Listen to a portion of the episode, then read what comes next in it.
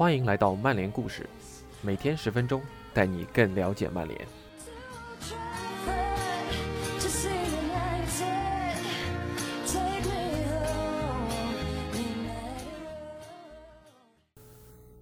现在回想起来，我最喜欢的曼联十七号还是纳尼，脑海中的他还是风驰电车的小纳尼。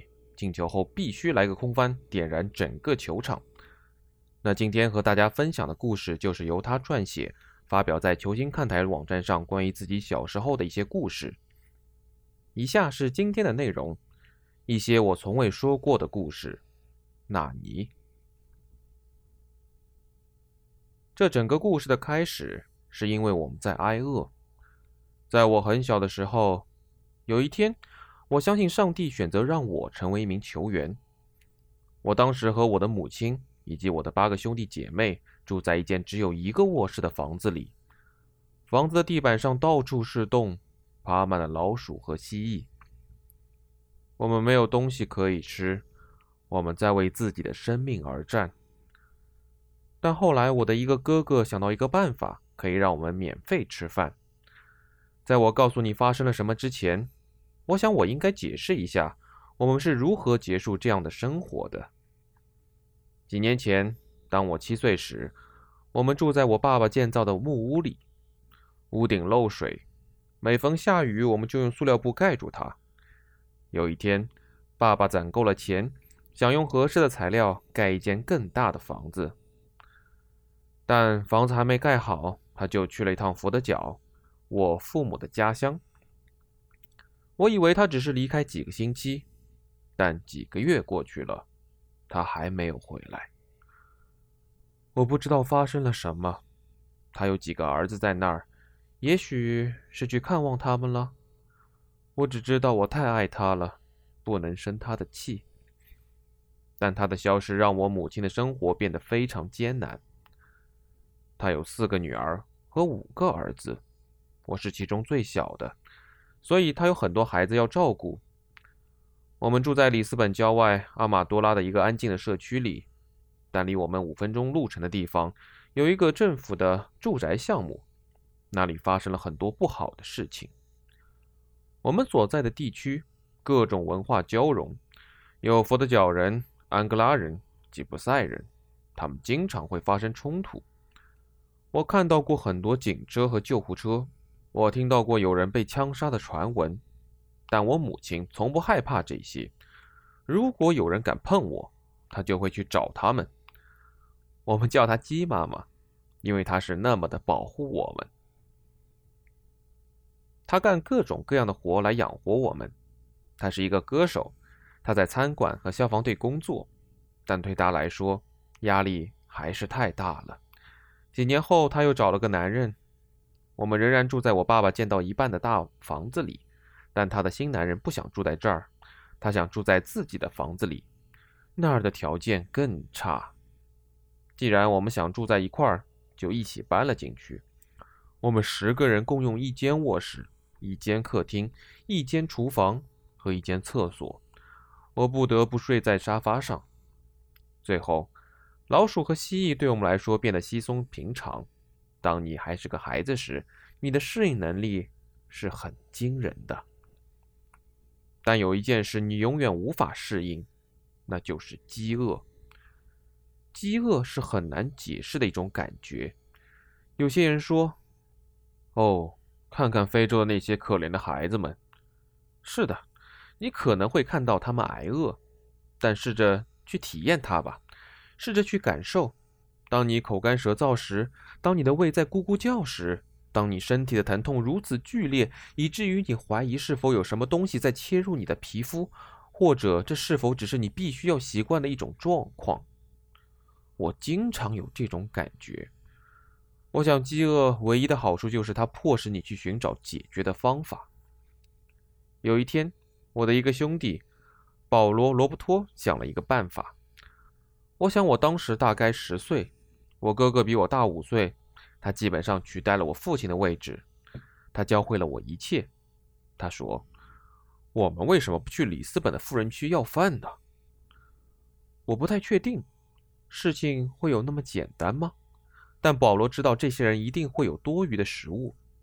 他是对的，我很惊讶。他们给了我们面包、汤和饼干，有些人还邀请我们进屋，有的给我们钱让我们自己买吃的。我们甚至还交了一些新朋友。我想他们喜欢我们，因为我们选择不偷，而是请求。我们是诚实的孩子。有一天，保罗和我一直在踢足球，直到我们发现了一家必胜客。我们问他们要吃的，他们说没有了。但当我们要离开时，一个女人追了过来。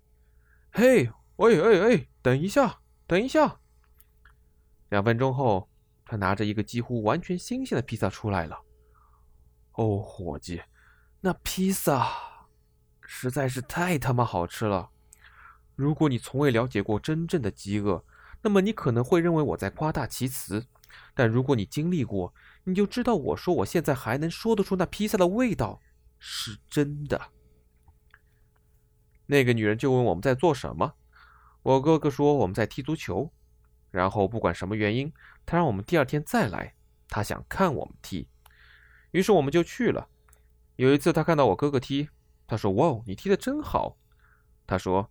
听着，我有个朋友是个职业球员，也许他能帮你。他的朋友是马可·奥雷里奥。很快他就安排保罗去里斯本竞技队训练。所以，我的哥哥本来想要一个披萨饼，结果他获得了一个在葡萄牙最好俱乐部之一试训的机会。哇，真不错呀！这是一个千载难逢的机会。但当保罗去训练时，他已经迟到了一个月。我是认真的，不是一个小时，不是二十分钟，而是一个月。这就是保罗和我的不同之处。毫无疑问，他是个更好的球员，但他的心思没放在对的地方。他已经交了一些坏朋友，也开始抽烟。在他未能按时出现后，他去了荷兰的鹿特丹斯巴达队训练，但他从未有成为职业球员的决心。当我发现他搞砸了签约斯巴达的机会时，我才意识到，上帝选择了我，让我成为一名球员来支撑这个家。我的兄弟们内心都缺少一些能让他们走上正确道路的东西：严守纪律、兢兢业业和积极的心态。但不知道为什么，我却拥有这一切。我也相信，上帝在我成长的道路上安排了正确的人。第一个是我最好的朋友萨比诺。他邀请我参加了第一堂训练课，那时我才七岁。我记得我回家找了一些训练装备，穿上一条旧的跑步短裤，一条牛仔裤，一件纽扣衬衫，然后我拿起一双皮鞋，就是那种你可能会穿去参加派对的皮鞋。我在大雨中走到外面，萨比诺让我坐火车，但我买不起车票，所以我一路跑了过去。当我来到球场，穿着短裤跑到球场上。其他的孩子们都说：“哈哈哈，看这家伙穿的都是什么呀？”但当我们开始比赛时，比赛并不容易。球场上都是碎石，而且湿透了。我在球员和水坑之间带球，然后砰的一脚，球进了。我试着远射，砰，又进一球。不知道什么时候，教练抓住了我的胳膊，他说：“嘿，你过来，你谁呀？你怎么会在这儿？”我说：“我跑来的呀。”他只是摇了摇头。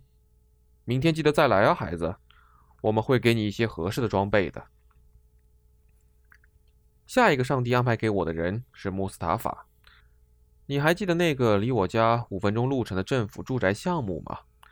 在我们家和那儿之间有一个五人制球场，大家都在那儿踢球。穆斯塔法就住在球场旁边的山顶上。他是一个来自非洲的老人，他总是透过他的窗户看我们踢球。他经常会下来教我们怎样做正确的事情。他会说：“不，你要这样传球。”大多数孩子都说：“哦，不不不，你别再来了。”但我想向穆斯塔法学习。他知道很多东西。他从来不叫我纳尼，那是我的一个姐妹给我起的昵称，因为她觉得这个名字听起来很可爱。而和穆斯塔法在一起的时候，他总是叫我路易斯。不，路易斯，用脚的内侧，内侧啊。穆斯塔法最终召集了一群孩子，组成了一支球队。不久后，他就开始组织邻里之间的比赛。我们会和周边社区的孩子们比赛。我记得他们很强悍。幸运的是，保罗教会了我如何在街上生存。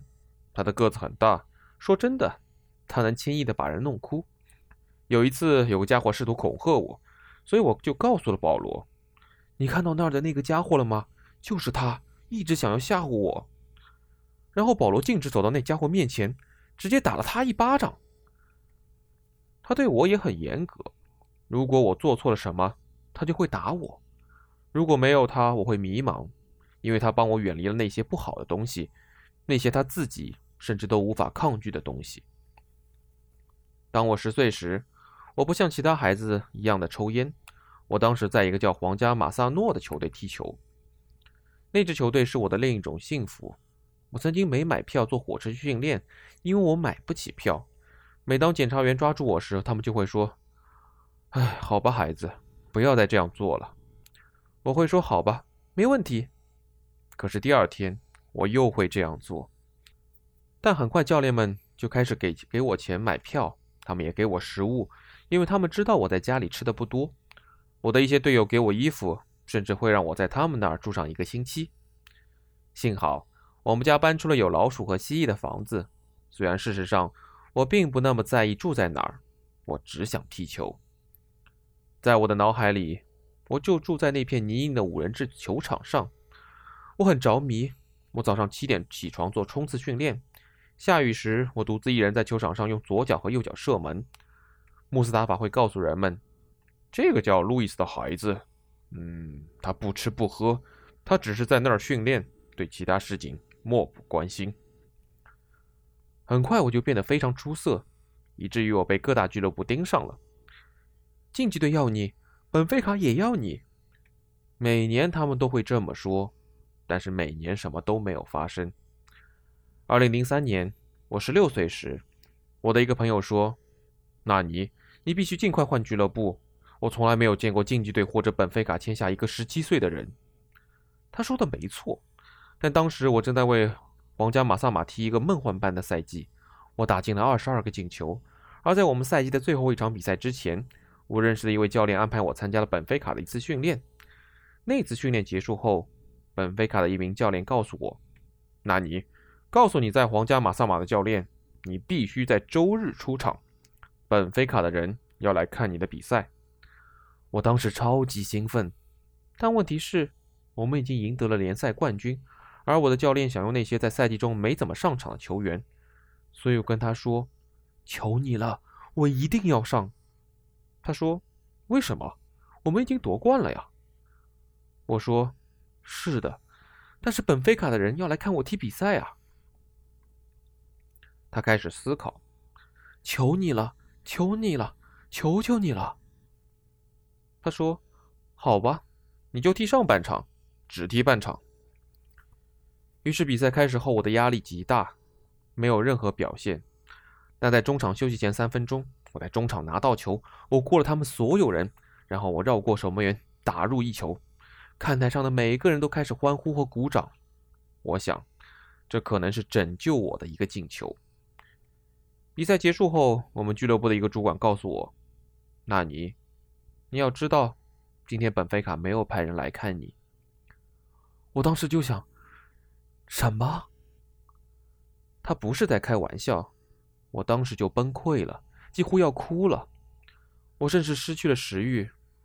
但几天后，他拿着一封信来找我，一个大大的惊喜，是竞技队的邀请函，邀请我去他们那里训练两个星期。我当时就答应了，真的是感谢上帝。